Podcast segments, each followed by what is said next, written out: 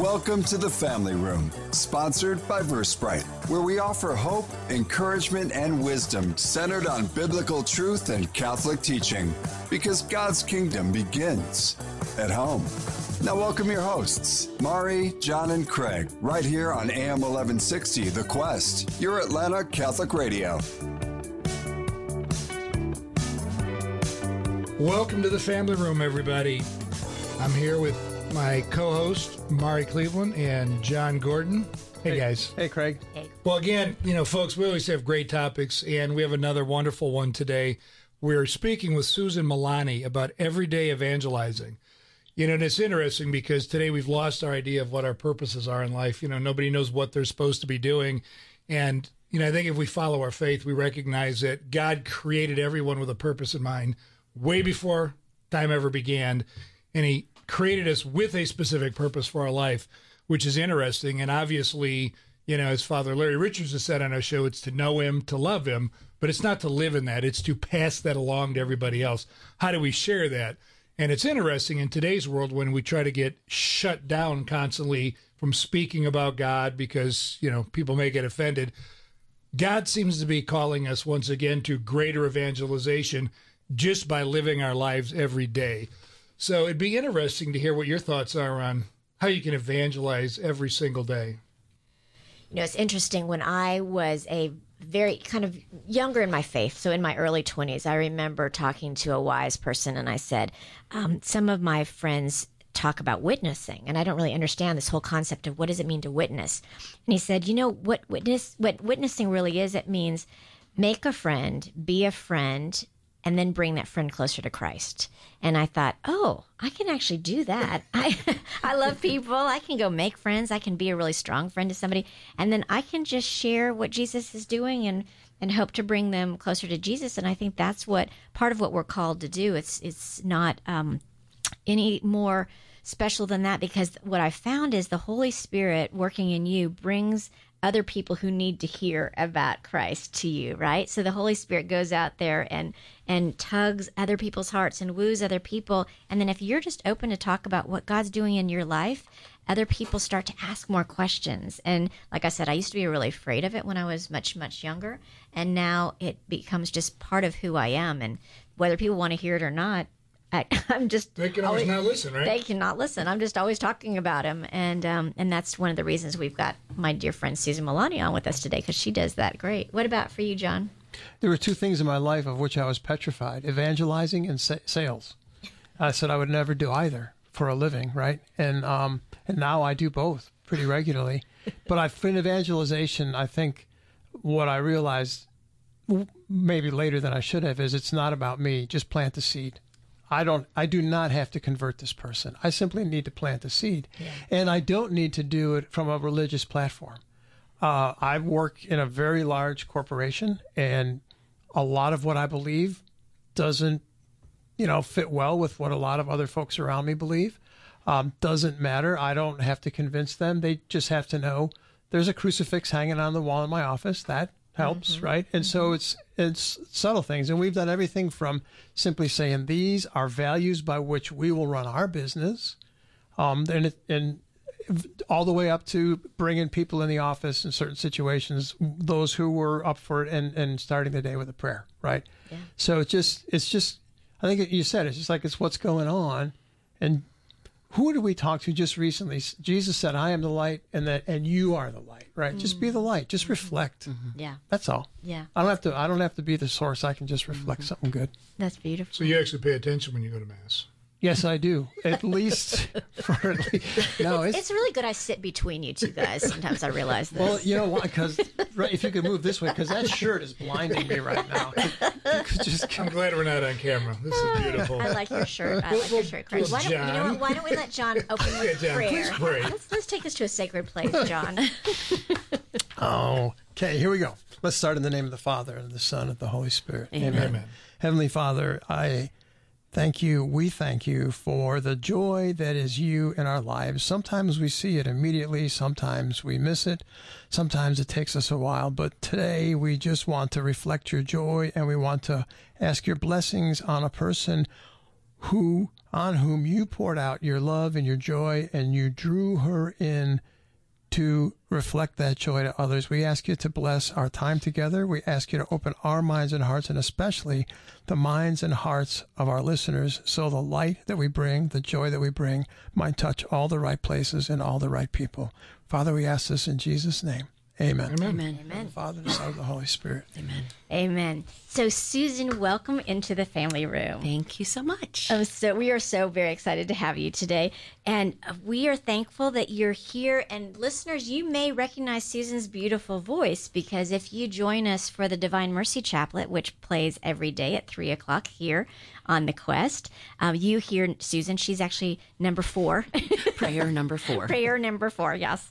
Um, and so you hear her voice. But one of the reasons we invited Susan into the family room is because she does evangelize every day. She just has a practical way of naturally doing it. And she's actually shaking her head at me because it comes so naturally she doesn't even realize she does it. But she does it, and she has some wonderful stories of her doing it it, any place from she's eating in the Waffle House and the Holy Spirit pricks her heart and says, "Go evangelize to those people," to really practical ways that she evangelizes to the children and the parents of her now grown children. Mm-hmm. And Susan, our listeners are always looking for great practical ways of sharing our faith, and so we are thankful you are here with us today. Thank you for having me. yes.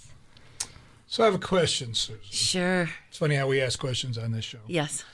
Um, you have a, I guess, a, a miraculous story of your life, and, we talk about everybody having a purpose. And you know, Jeremiah one five talks about you know before you were born, I formed you in the womb, and I knew you, which is is kind of cool when you think about the God of the universe knew us ahead of time.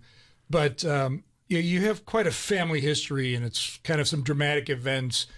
Would you bring us up to speed on your past and some of that? Sure, Please. I would be happy to. So, um, I am an only child of immigrant parents, um, Harry and Erica Blass, who unfortunately are both deceased. Um, my father was from Lodz, Poland. He was one of seven children. Uh, five sisters and two brothers, and my mother um, was from a very small town in East Germany called Gravesmühlen, East Germany, and she was one of three. Um, she was of a mixed marriage. Her dad was Christian and her mother was Jewish. Um, so, by the Jewish faith, that, that means that she was Jewish. She had two siblings. So, just to kind of move the story along, my father, at the age of 16, he and his entire family um, were taken to a work camp uh, just outside of Lodz and eventually moved to Auschwitz, where he lost his parents and his five sisters. So only he and his brother survived. He spent six years in the concentration camps and ultimately was housed underneath the barracks of the Jewish doctor who was nursing him and his brother back to health, I guess, if you could say at the time. And got him papers to be released from Auschwitz, which was miraculous, right? God already had a hand in my life even back then. Um, from that point, he went to my mother's very small town, Gravesmühlen, East Germany, met up with my mother. They fell in love instantly, um, decided to get married, and they were going to escape to West Germany. So if you know the hmm. story of the times. Back then they had to go through checkpoint charlie. My father had arranged for a guard to be there had paid him whatever money he had given him jewelry. And no surprise here the guard was not there at the time that they were trying to get across so they literally ran across checkpoint charlie at the time mm. and made it into germany That no man's land there. that no man's land, which is actually quite beautiful to this day. But thinking back in the time, it was all full of mines and just a horrific place. So, fast forward, they get to Hamburg, Germany. Um, they decide that they're going to come to the United States for a better life. My father and my mother get on a boat. So they literally are on the boat coming over to the United States. They land in New York and they spend 11 years there before they had me, which again is a miracle. My mom and dad were not supposed to have children. Uh, my mom did crazy things like eat watermelon seeds because that's what she had been told by her mother. It's how you get pregnant. So I don't know. Anyway, um, she ends up getting pregnant with me, and I was born in 1961 and uh, spent the first five years of my life in New York and ultimately ended up in Charleston, South Carolina, And raised Jewish? and raised in a very Jewish home. Very Jewish home. when one thinks of culture in Charleston and the Bronx, New York. Yeah. I get Jewish in Bronx, New Yeah, York. yeah.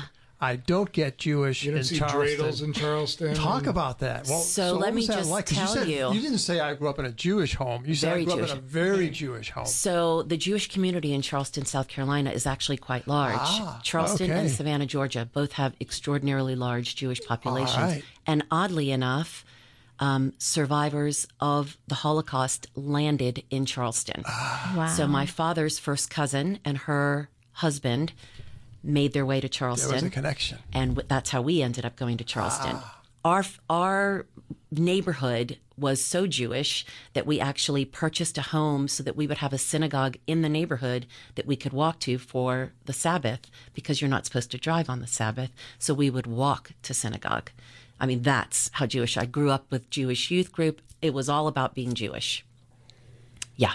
Got it. So that that makes sense. Then that makes way more sense because I'm like, wow, how do you end up in Charleston? Yeah. But that's but that's community and and caring for each other is. I mean, it's not just a Christian concept, right? I mean, we are No. Judeo. We have a Judeo-Christian heritage, and and so really that's kind of how it flows. Absolutely. Right. And I mean, if you think about it, you know, we were Jewish first, Right. right? Yeah. So those, Jesus was a good devout Jew. He was a good devout Jew from Charleston, South. No, I'm just kidding. Um, just kidding about that. Yeah, yeah. but he probably walked to synagogue too. He probably did walk to synagogue too. Absolutely. but he didn't have shrimp and grits. No, he did not have shrimp. So just curious, and how was it? An Orthodox Jewish? It was, not. I was. It was conservative. Okay. It was a conservative um, synagogue, and um, we had all all three different sects. We had all the Reformed, conservative, and Orthodox Jews that could go there. It was not our actual shul, our synagogue, um, but it was a place where we could all go worship on Friday and Saturday, should we choose to do that. Um, a lot of people did live in the downtown area, but for this community, it was west of the Ashley, and I feel like that was just a magnet for a Jewish community because most of my neighbors were Jewish. That's good. I have a really odd question, and, and I know we, We like odd questions, Craig. especially because they come from me usually. Um, and maybe you're going to go into this more in depth later, but growing up very Jewish. Yep. How many of those things that you encountered in that faith do you see carried forward in our church today? Meaning incense, meaning fasting, whatever. How would you? It's all Put the of them. It's all of them. I mean, that was the root of the Christian faith, right? The Jewish faith is the root of the Christian faith. And so I always tell, I've said this to Mari for years and years and years through our women's Bible study groups. I wish that there were more Jewish people that would simply turn the page from the Old Testament to the New Testament because it really is just a continuation of the story. So everything that we do, you know, in the Mass is steeped in the Jewish faith. Mm-hmm. So all of it made so much sense to me, which you know, it's all about God just revealing it all to me in in His way. it, we were at a Jewish wedding um, several months ago, and um, somebody was talking about the blessing before dinner. Right. And I actually have a Jewish friend who tried to teach it to me in in Hebrew. Hebrew. And and I can't do that, but I believe it's something like, "Blessed are you, Lord God, Creator of the universe, who bringeth forth bread from the earth." Mm-hmm. That's right? correct. And so they were trying to say that they couldn't remember it, but all you got to remember is "Blessed are you." It's, it's our prayer before the before That's the exactly before right. the uh, The priest. Yeah, he Yeah. says it. It's, it's so it's very so. I, I guess the question that I wanted to ask you is knowing all these Mm-hmm. how we are so woven together in our traditions and in our, our our rituals and liturgies. God somehow called you from a place that you were very comfortable Yes. to another place Yes. where you're clearly very comfortable. Yeah. well, How, tell us how that how did how did he get you? So it really started back in New York. Okay, when I was very young, I was a very precocious young lady, an only child, doted on by my parents, and someone would walk into our apartment. And I would say, Hi, my name is Susan. Are you Jewish? And my mom is going, Oh my goodness, she's so myopic. She needs to stop this. So we got to Charleston. And because you were fi- five when you went to yeah, Charleston? I mean, I would five and below. Yeah, so, so, when you were like three, four, five, yeah, you were saying this. yeah, I'm shaking an adult hand and saying, Hi, my name is Susan. Are you Jewish? And my mom's just going, Oh my gosh. anyway, we moved to Charleston and I became friends with a Christian family. Her name is Sherry King. I'll never forget her as long as I live because I think that she probably doesn't even realize the impact that her family had on me. My mother approached the Kings and said, I really need Susan to be more exposed to all faiths. I don't want her to grow up so myopic that she doesn't have respect for other faiths. Can she please celebrate Easter and Christmas with you? And so I did. From the second grade until fifth grade, I celebrated the holidays with the Kings. So I totally got it. I had my own Christmas stocking, I had my own Easter basket, but they were really good about sharing the stories behind the uh-huh. holiday. They were not Catholic, but they were Christian. And I think that God was still pricking, pricking my heart, saying, Susan, just open your eyes a little bit wider and listen. Listen to what I'm trying to say to you. Oh, and so I- I've got goosebumps thinking about Amazing. you know. Actually, I've got tears. Um, thinking about your mom and how your mom was so. Um, she just saw that there was more for you, Well- without even knowing what more was going to become for you. So I think that came from her family, right? I said she was from a mixed mixed family. So Yeah. her you know, father's is Christian, mother is Jewish. My grandfather on my mother's side was actually taken away by the SS because he was helping Jews escape Mm. So underground. he was Christian, taken away. So he was Christian, helping Jews, and he was taken away by the SS. And then my mother's mother passed away when she was 16 of pneumonia. So she was responsible for raising her siblings. Mm. And at that point, they had been moved to a farm because the Nazis were coming. Mm. And so the people who owned the farm said, "Oh, these these people are Christian. These kids are Christian. They're ours." My mom's mother, I mean, excuse me, sister and brother are Christian. My mom chose to be Jewish because she married my father. wow. So she had a respect. She just had this respect for all faith. And she didn't want me to grow up with blinders on and not respecting other people for what they believed. Right. yeah So, listeners, if you are just tuning in, you are here with us in the family room, and we are here today with Susan Milani, and we're talking about everyday evangelizing and how just taking the story that God has written on your heart and um, maybe even through your own heritage and saying, how does He want you to walk into that more deeply and more richly and um, continue to glorify Him and share Him with other people? And so, those are the things that as we're moving through um, Susan's journey, hearing more about that, how He created this foundation for you, Susan, that then just um, the Holy Spirit, anybody who meets Susan, they can see the Holy Spirit and they can see the joy of Christ just well through her. And I think that it's neat to, to listen and to see as people tell their story, and you can almost see how it's poured in and how it's steeped even deeper and richer. So he started to woo you to him there in Charleston when you were growing up. Yes. Yep. And then you started to be brought even closer to um, maybe the Catholic faith then through various gifts. How did how did that start happening? So I married my husband, Bob. Um, it'll be 28 years this September. And I actually went to go meet his family two years prior to us getting married. It was his parents' 40th wedding anniversary. So the entire, he's one of seven children, very Catholic family. His mom, I'm pretty sure has a seat right next to God. she is a saint. Um, and she always was very patient with me. She would take the time to explain some of the Catholic rituals to me, and she never made me feel dumb about asking. We had the most wonderful conversations. So I went to go meet the whole Milani family at their 40th wedding anniversary, as I said, and one of the aunts was a nun. And I looked at my husband. I'm like, "You're taking your Jewish girlfriend to the 40th wedding anniversary to meet your aunt, the nun." And I got all thumbs up. I don't know what happened. I mean, maybe God was with me there too, but it all that's how it all started. And I think just being around Bob's family and seeing Bob's faith. Um, he loved going to church, and we, I would go to church with him, and I would yearn to go up and get the Eucharist. So I would see him go and I would stay in the pew and I would sob. And he would come back and he'd be like, Are you okay? And I'm like, I want that. I want mm. that part of the journey. Mm. And he was like, Okay, well, you know, then go get that part of the journey. And that's kind of how it all started, was definitely through his family and the influence that they had on my life Yeah, and then the Eucharist. and the Eucharist. Yeah. Yeah, Just yeah. wanting that Eucharist. I would go up and I'd get a blessing, and I so wanted to uncross my arms so that I could get the Eucharist. And I never did until I was, you know, fully in the faith. But it was just beautiful. It was just beautiful to watch all those people receiving the Eucharist. And I just wanted it. I just knew I wanted it.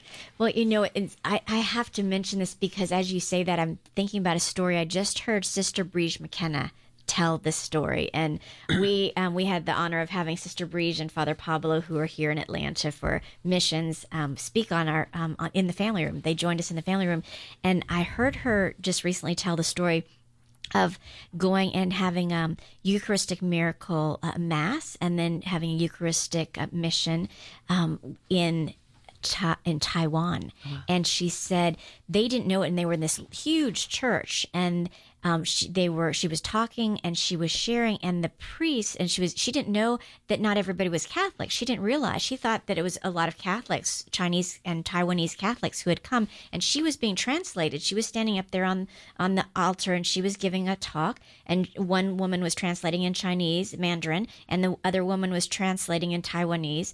And so she wasn't sure exactly what all they were saying. And she started describing okay jesus is going to be here. Jesus is coming because the priest was going to come with the and you know and do a eucharistic um uh Procession. procession yeah with the eucharist and and go and walk around with the monstrance with the host. And she was explaining so the host jesus is right here. Jesus is going to be here. He's coming. So look at him. Look at him and tell him what you want. And he is real. He's a real person. Jesus is here right before you. He is here. And she said and she's watching and she, what she didn't know was uh, one group had brought a bus of buddhists in and there were all these buddhist um, faithful people and they were sitting there and they're watching and they're listening and so the priest starts to come and and they're they're seeing the monstrance. And she said all the chairs started scraping backwards and people started talking and talking and she didn't understand because it was in Chinese. And the Chinese interpreter turned to her and they said sister they're saying we believe we see you. You are here. Oh my gosh you are here. We believe. And I get goosebumps. Like they knew that was Jesus. They knew it was Jesus. And I'm thinking about the the Pew research that was recently done about the number of Catholics who don't believe Jesus Wow. is present fully, you know, soul, divinity, everything in the Eucharist. that goosebumps. I know we have we have Jesus, we have the real life Jesus right there for us in our mm-hmm. churches, at mm-hmm. on our altars, in the tabernacles every day, and we don't recognize that. Mm-hmm. And and you as a young woman, a Jewish woman, knew that was Jesus and wanted you. You had a thirst for the, the mm-hmm. Eucharist, and these Buddhist people saw him and knew it was him. That he just woos us straight to him. It was so beautiful. Amazing. Yeah. Well, it's interesting because you talk about evangelizing every day. And I think that's where sometimes I know I miss the opportunity because, you know, we go to Mass. And if you listen to Father Rochelle talk about what Mass was like years ago, mm. silent. Mm-hmm. You knew when you walked through the doors, you were in a holy place. Uh, Actually, St. Peter Chanel, we have a young lady that takes her shoes off going to communion mm-hmm. mm. because she believes it's that holy of a mm-hmm. place. Wow, beautiful. I've heard stories of a Protestant woman when I was living in Birmingham who said, if you all really believed Christ was there in the Eucharist, you would be on your hands and knees going up to mm-hmm. communion. And I just think that, you know, from my perspective, I know it, I believe it. Do I live it? Again, you go back to, I can talk all day to everybody about it, but when I'm in his presence, am I really mm-hmm. reverent or am I still looking around and mm-hmm. seeing who's in Mass and waving to John in the, in the, in the side row or whatever it is? And I think it's a great reminder that, you know, you're in the presence of a king. Mm-hmm. yeah. But- King of Kings. but or and there was there's a desire so we i think we sometimes take that for granted i got er- to adoration early on monday and there's uh, a couple people well there's one person who's always there and then there was another woman who was there sometimes. I've seen her there a couple times but I, I i've i've never seen her come in and go out and it was the same deal um, when she went up, she gen- did a profound genuflection at the front, and then she bowed her head and backed out of the Blessed Sacrament. Yeah, won't like turn her she back would, turn, would not turn her back on the on the Blessed Sacrament. I think that's tough because sometimes we can get to the point like, oh, we gotta we gotta grovel around. The beauty of our Lord and Savior is He came as a human being because He so desires to be in that kind of a relationship with us, right? He doesn't want us to grovel. He wants us to come, as Father Richards uh, said, you know, rest your head on His chest, as as John did at, at the Last Supper, right? That's the kind of relationship He seeks to have with us. So I I applaud the the the uh, uh, reverence, but I also want to remind folks, as it, there's this desire, and He mm-hmm. draws us to be intimate with Him. Yeah. Mm-hmm. So okay, so he drove you to mm-hmm. be, and and Bob said, okay, then go for it. Right. But you still had okay. Your father's family Right. was killed at Auschwitz. Right. You come from this tradition, this Jewish tradition, that you're honoring that. Right. So what was that transition? Then what happened for you? So it was difficult because I really wanted to convert much earlier than I did, but my father was still alive, and I felt like it would be the worst type of disrespect to my father to do something like that after he was persecuted for his faith. Yeah. So, um, so at that point, I uh, said, you know, I, I can either wait or I'll just observe as much as I can, just not be able to receive the Eucharist. Well, fast forward, my father passes away. My mom moves in with us for a short period. One day, I was uh, she had moved out to a retirement home shortly after she actually moved in with us. Don't know why that happened, but anyway. Um, so she moved to a retirement home, and I would take her groceries on Mondays and make sure all of her medications were all squared away. And I walked in one day, and we were just sitting there chatting, and she goes, "Are you Catholic yet?" And I'm Oh like, my! um, no. and she said, "Why are you not Catholic yet? Your whole family should should observe your faith together. You need to be Catholic." And I literally felt like the yoke was just taken off of my shoulders. And I went the next week to the OCIA class at Transfiguration, which was funny because when I walked in there, the two leaders saw me walk in and they're like, Oh, are you coming to teach tonight? Because I had done so much at Transfiguration in volunteering and teaching kids and all that stuff. And I'm like, No, I'm here to convert to Catholicism. And they were like, What? They had no idea. They had no idea that I wasn't Catholic because I was that involved in the church. I just couldn't receive the Eucharist. They just thought you were really bad sinner. They just what was the apparently they thought I was. I don't know. Maybe, She was maybe an I Old had that Testament look. specialist. She was an Old Testament It's scholar. because she went to mass so often that she didn't need to. Yeah. That's right. To confess my sin. Yeah, well, that's a whole nother topic, right? A whole nother day. Oh my gosh. So, uh, listeners, you are here with us in the family room, and we are talking with Susan Milani on everyday evangeliz- evangelizing. And so, please stay tuned, and we will be back in just a few minutes. And stay tuned for some really great insight and wisdom and practical ideas for how to share your faith. We'll be right back inside the family room in moments. Sponsored by Versprite on the Quest.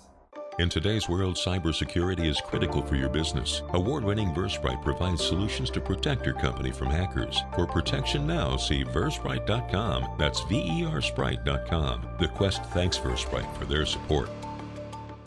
Here at the Quest, we often hear how our programs touch hearts and change lives.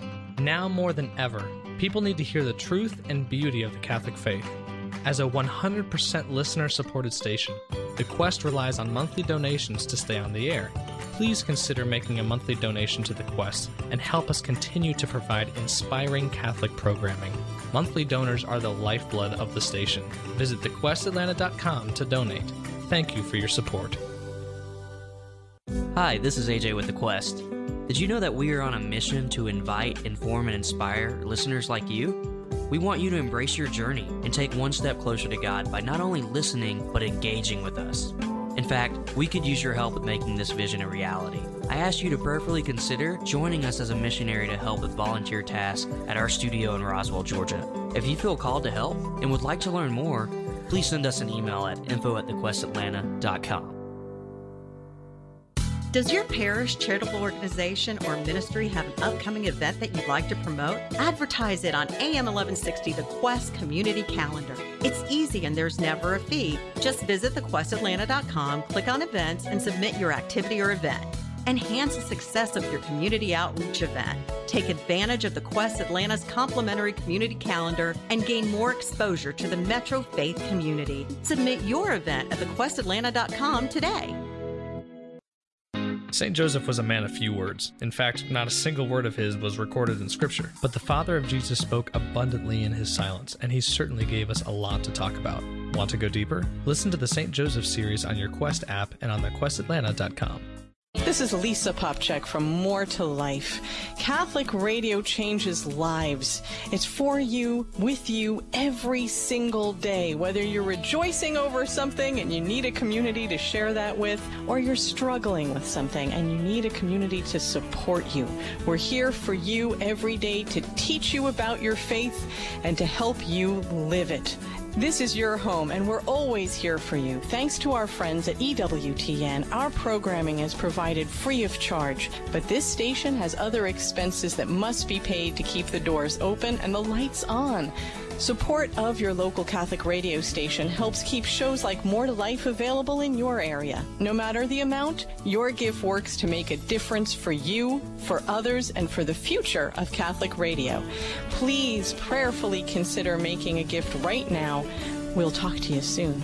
To donate, log on to thequestatlanta.com. Welcome back to the Family Room with Mari, John, and Craig, sponsored by Versprite on AM 1160 The Quest. Welcome back into the family room where we're having a discussion with Susan Milani on everyday evangelizing. Great job in the first half. Thank you. Now we got a tougher question. All right, let's go. Family room. Mm-hmm. When you close your eyes and think of a family room moment that just excites you or really generates a great memory from you, Mm-hmm. Pre marriage, post marriage, whichever you choose. So my the one moment that stands out for me is when I was a, a young girl and my dad um, worked all the time. He owned a delicatessen right from New York. Um, so he owned a delicatessen in Charleston and he was up every morning at 4 a.m. to go in and get everything prepped for the day. And would go to bed pretty much at 8 p.m. at night. So, our time to spend as a family was dinner and then right after dinner. So my family room moment is after dinner when my dad and I would go into the family room. My mom would be washing the dishes and my dad, I would sit in front of my dad's chair and we would watch the news together and he would brush my hair. Oh, And I'll never forget that it right? as long as I live. Yep. That was the, the closest I think we could be hmm. for just those few moments. And then he would go to bed because he had to get up at 4 a.m. wow! And he would brush your And hair he would brush my hair. because for a man who'd been through so much, there was not a ton of gentleness. No, there was not. And that But was his gentle. thing. Mhm. Wow, that's beautiful. Oh, Yep. that's amazing. I love only child stories. I'm an only child. And my wife constantly reminds me of that for some reason, but Yeah. I can appreciate it. I other get it a only lot. children. Yeah, oh, well, good. We've got that we bond get that now. bond. Yes, Yeah. we do.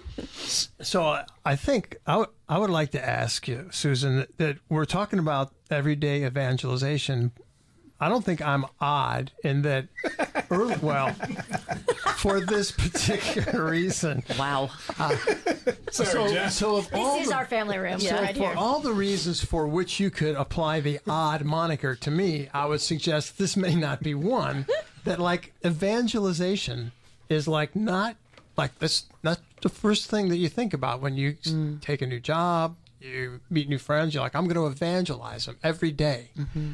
But talk about like what is it? What's the, it's very practical in mm-hmm. your opinion and in your ex and in your exercise. Talk about everyday evangelization for us. So I guess I don't really think of it necessarily as the proper title of evangelizing. I just talk to people about God and I listen to people. And sometimes the opportunity comes about for me to talk about God, and I'll give you a story. So my son and I were at a Waffle House one day. Uh, Mari knows this story and is already giggling. Um, and we're sitting there in a booth. We normally never would sit at the booth. We would sit at the counter because we like to watch the cooks do the smothered and covered stuff. So we were sitting in a booth that particular day, and behind us there were four young people, a couple, and then two young ladies across from them. And Jack and I are talking, and all of a sudden I start listening to their conversation.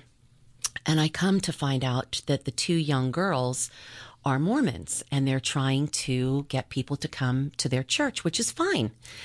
Um, so the young couple is asking all these questions, and the two young ladies, the missionaries, are like, Well, we have a book for you in the trunk of our car, and why don't we go out there? So Jack is looking at me. He's already shaking his head Don't do it, Mom. feverishly.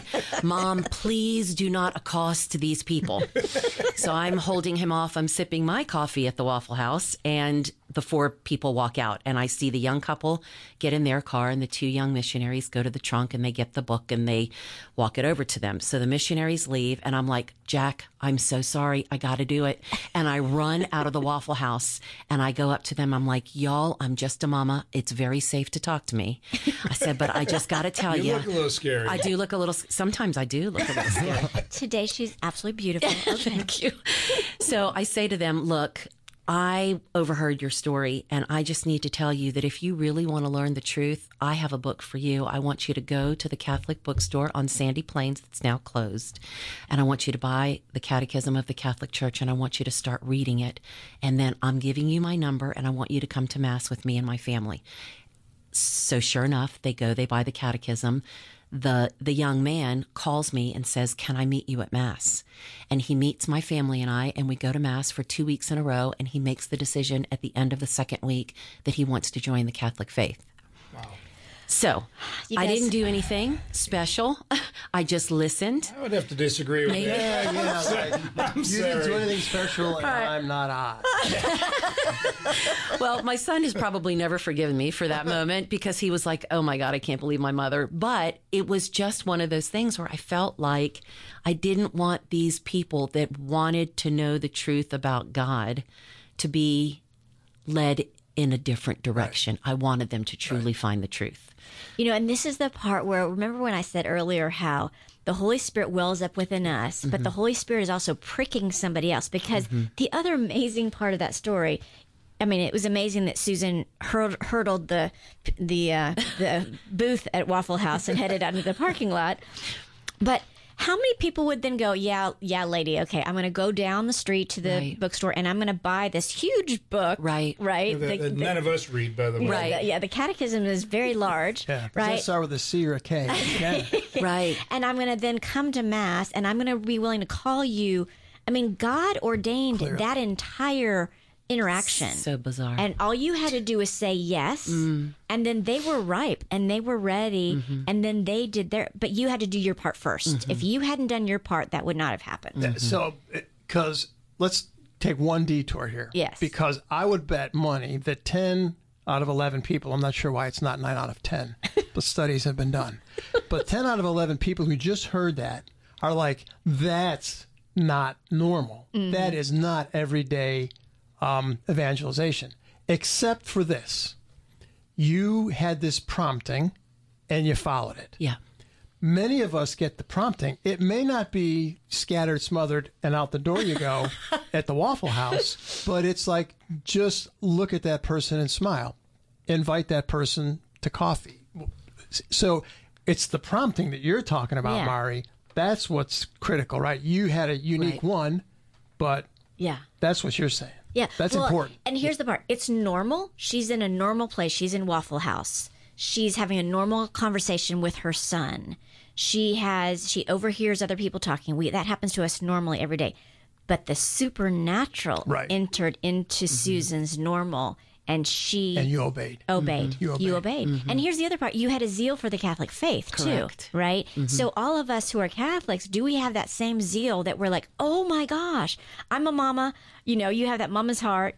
I want you to know the truth. And here's how I'm going to encourage you to go do that." I mean, that was just incredible. Well, I think, you know, the discussions that we've had in our women's Bible study, you know, uh, uh, for the cradle Catholics and for the converts as well, I think sometimes we feel like if we can't, you know, quote the scripture mm-hmm, verse, mm-hmm. Mm-hmm. that we are not. That it is not enough. We're not adequate. We can't, we certainly can't talk about God's word because we don't know the full verse properly. Well, that's not the, the case at all. If you know the beauty of God's word, it doesn't matter if you quote scripture. It's just to talk about it. Yeah. And so I do that all I mean I do that in my coffee house every single day and it's been amazing how many different people not just you know at the Waffle House Right. but that come in and are not Catholic Right. will come and talk to me about God and I will I, every customer that leaves I say have a blessed day. Whether they want to hear it or not, that's what they're going to hear from me every single day. Well, and that's one of the things that I wanted to ask you about too, is because you know so many people say, okay, it's we live in a secular world, mm-hmm. right? So mm-hmm. how are we allowed to do that? Are we mm-hmm. allowed to have these conversations in our work life? You know, John was just giving beautiful examples that he is at a very large large corporation. Um, it's not a Catholic corporation; it's a regular secular co- co- um, corporation, and he's got a crucifix hanging in his office, Yeah. so people can see that. I remember when I was in a in a secular role, I was the um, I had a, a, a leadership role in human resources at a court company and i remember somebody in that company saying to me oh my gosh i witnessed this terrible car accident on my way home and she was the she was the cfo at the time of this company and i was the director of hr and she said and all of a sudden i had this urge i wanted to pray and i thought of you because you would pray with me Right. right so she knew me well enough to know that i would be the one Right. she could turn to to pray with and mm-hmm. isn't that odd it was somebody that she worked with right mm-hmm. but you and your husband bob have um, a new venture. You've got the Lazy Labrador Coffee House, right Crazy. in um, downtown Kennesaw. But from the beginning, you guys offered that dream to God and asked Him Yeah. to be a part of that. So everything from how you created it, how you built it, how what you did with it. Because you, I, I want to jump to that because sure. you just mentioned that that Yep. that's what happens every day is that the Holy Spirit's bringing these people in and then you're able to offer Yeah. God. It's amazing. Yeah. So it was a we restored a historic home in downtown Kennesaw, and it was in shambles would be a compliment for this place. Mari saw it at the very beginning, and so it took a lot of um, commitment, and it was a lot of frustration. But early on, my husband and I both said. Look, if this is meant to be and it's God's will, then it will open. And if it's not meant to be and it's not God's will, then it won't. And we were good with that. We were fine. We were going to invest in our community. We've lived in Kennesaw our whole married life, so that's what we wanted to do. So, um, after many, many months of restoration, um, it was Easter time, and I decided for my husband's Easter basket gift because it's important to give your husband or your spouse an Easter basket gift. I bought him a very large Mary statue, and I said, Let's go put this in the garden because we put, spent a lot of money doing our outdoor space as well. I said, let's go put this in the garden. And y'all, I am not kidding when I say this. From the moment that we did that, things turned around and mm-hmm. everything started going our way. Then we had Father Neil, who is the priest at St. Catherine of Siena. We asked him, because he's just lovely and a big supporter of the coffee house, will you please come pray over the coffee house and bless it with holy water? So he came over and he walked the entire coffee house and he blessed it with holy water. And I, it was just amazing. From that point on, everything started going well. Construction was complete. Our doors have opened, and now people will make mention of the fact that we love your Mary statue out there. We'll walk that way intentionally just to see your Mary statue. And I'm like, isn't it lovely? That's awesome. That's and then awesome. didn't you say that somebody recently like left a rose? So on- it was actually Bob who did that for Mother's Oh, Day. Oh, he put a rose on So he had bought roses for me for Mother's Day, and he took one of those roses and he said to me, Susan, I took one of your roses and I put it at Mary's feet. And I'm like, that's perfect. Yeah. And that's become a mission field. You said that amazing things happen. People do come in and you're able to talk to God about them. All the time. It's just amazing. We have pastors from many, many different faiths um, that come in and they'll prepare their sermons at our coffee house. They come there and they will pray out loud. We have men's Bible study groups. In fact, this morning, my entire coffee house was full of men from three different churches that took over the entire coffee house and they have Bible study there. Awesome. I couldn't have, pl- this is definitely not us. We wanted this, it was our desire, but we are so certain that God had a hand in all of this because that's who comes into our coffee house. That's the Well, best. he puts those desires on your heart, just like it was to come into the church. And I think we need to. Uh, I think we need to do a remote from her coffee house at some point in time. that'd be so Agreed. I think if we can get Dave off um, behind the board, we need to go do Yeah. a remote. And, Oh, yeah. and, and do that there. Uh, folks, you're listening to the Family Room, and uh, as we've been talking about, we're with uh, Susan Milani here, talking about evangelizing every day. And you know, Susan, there's obviously a lot of things that come out that are awesome. Two things that really strike me. Number one is I grew up in the North. We had churches on every street corner. It became a cultural thing, oftentimes. Very faithful people. When I moved to Birmingham and now here, the converts are lighting fires everywhere they go. Not saying that cradle Catholics aren't, so nobody get offended. But I love, yeah, John threw something at me. uh, but no, it's the, it's the converts that you know really have come into a relationship with Christ first and foremost that are out there going, my life is different because of this Yes. man. Yes. Right? Mm-hmm. Yeah. I think St. Paul was a convert, Yeah. if I remember right. I have to look that one up. I Check wanna it make out. sure. Is that somewhere? it out. Can I can I read that somewhere? Just saying. It's possible. There's a road on. So, to- to as, as a convert on fire, your kids went to high school. Yep.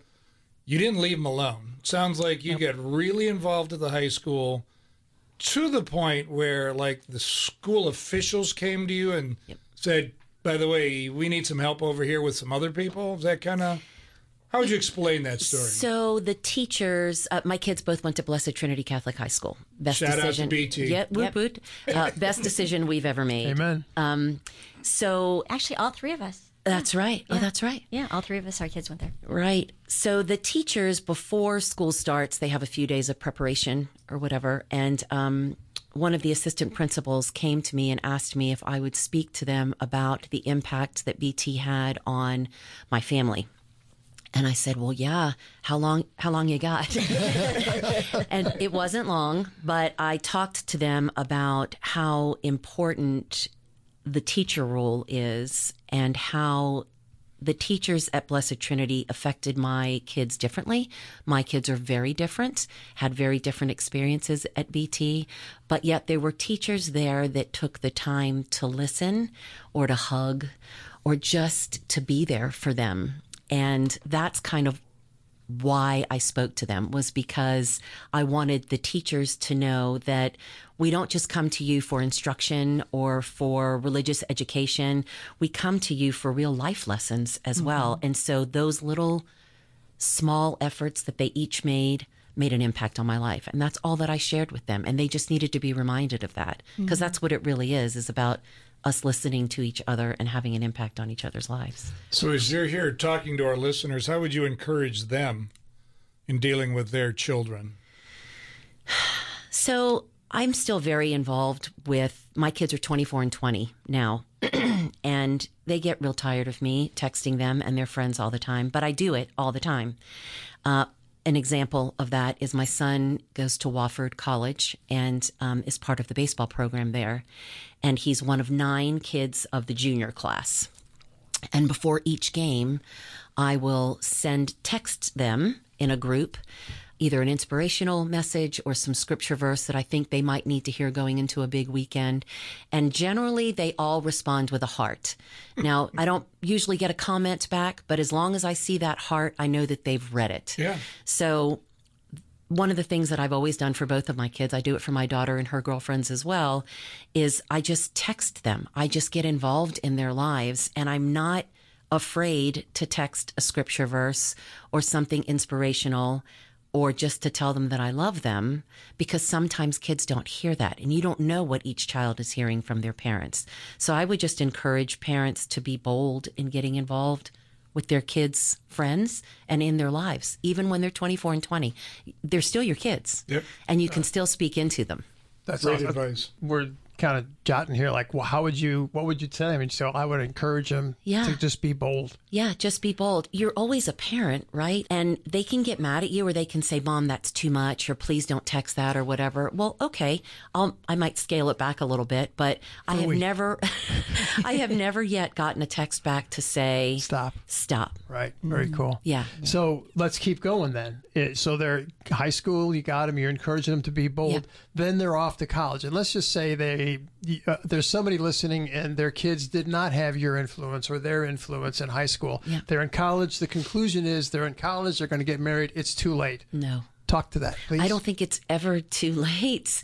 I have nieces and nephews that are in their 30s, and I will do the same thing for them where I will send them. Just wanted to let you know that I'm praying for you today.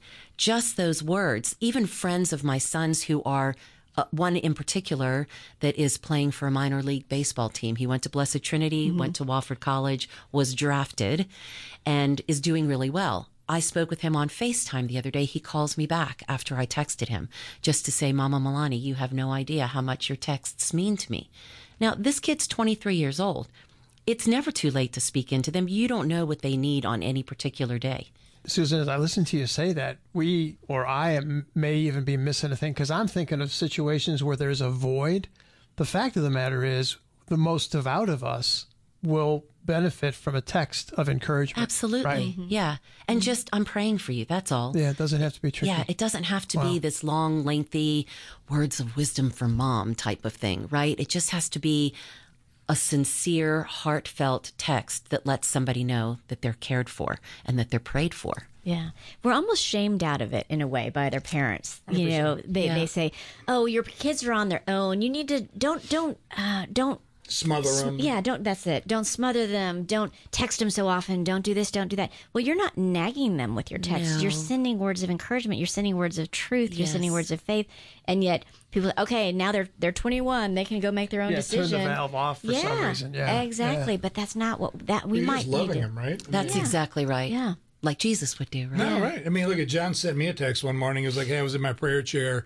I thought about you. I appreciate you. Yeah, Made the world a difference." absolutely. Isn't that awesome? Yeah, That's and there was no scripture verse texted no, no, or anything was, like it that. Was it was just, just I just a thought thought. about you, and you know, I appreciate Yeah, it was you. John ten fifteen. Yeah, right, right. It was, it was John at ten fifteen. Of course, right, that one. It was more like John at four fifteen. Yeah, yeah. Yeah, that's it. I, I forgot about that. That's Hope you're up.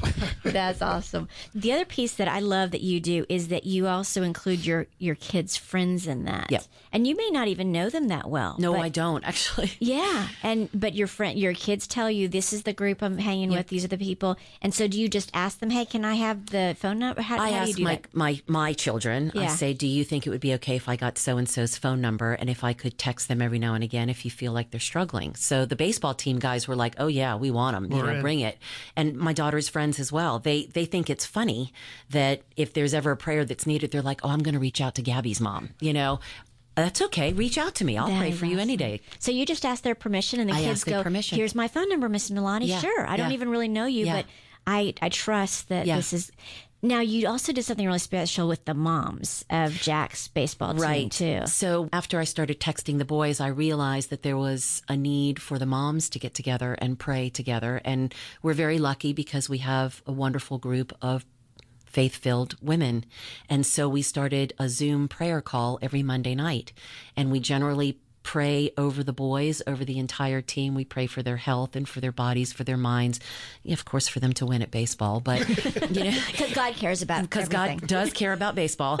Um, but then we also were like, well, what other intentions do you have to pray for? And there's one other Catholic woman in there. So we're sitting there, you know, making the sign of the cross together, and everybody else is looking at us, but very mindful and respectful, of what we do. And it's just a way for us to share, but just to be able to share that faith portion of your life that not a lot of people in our secular world feel comfortable doing.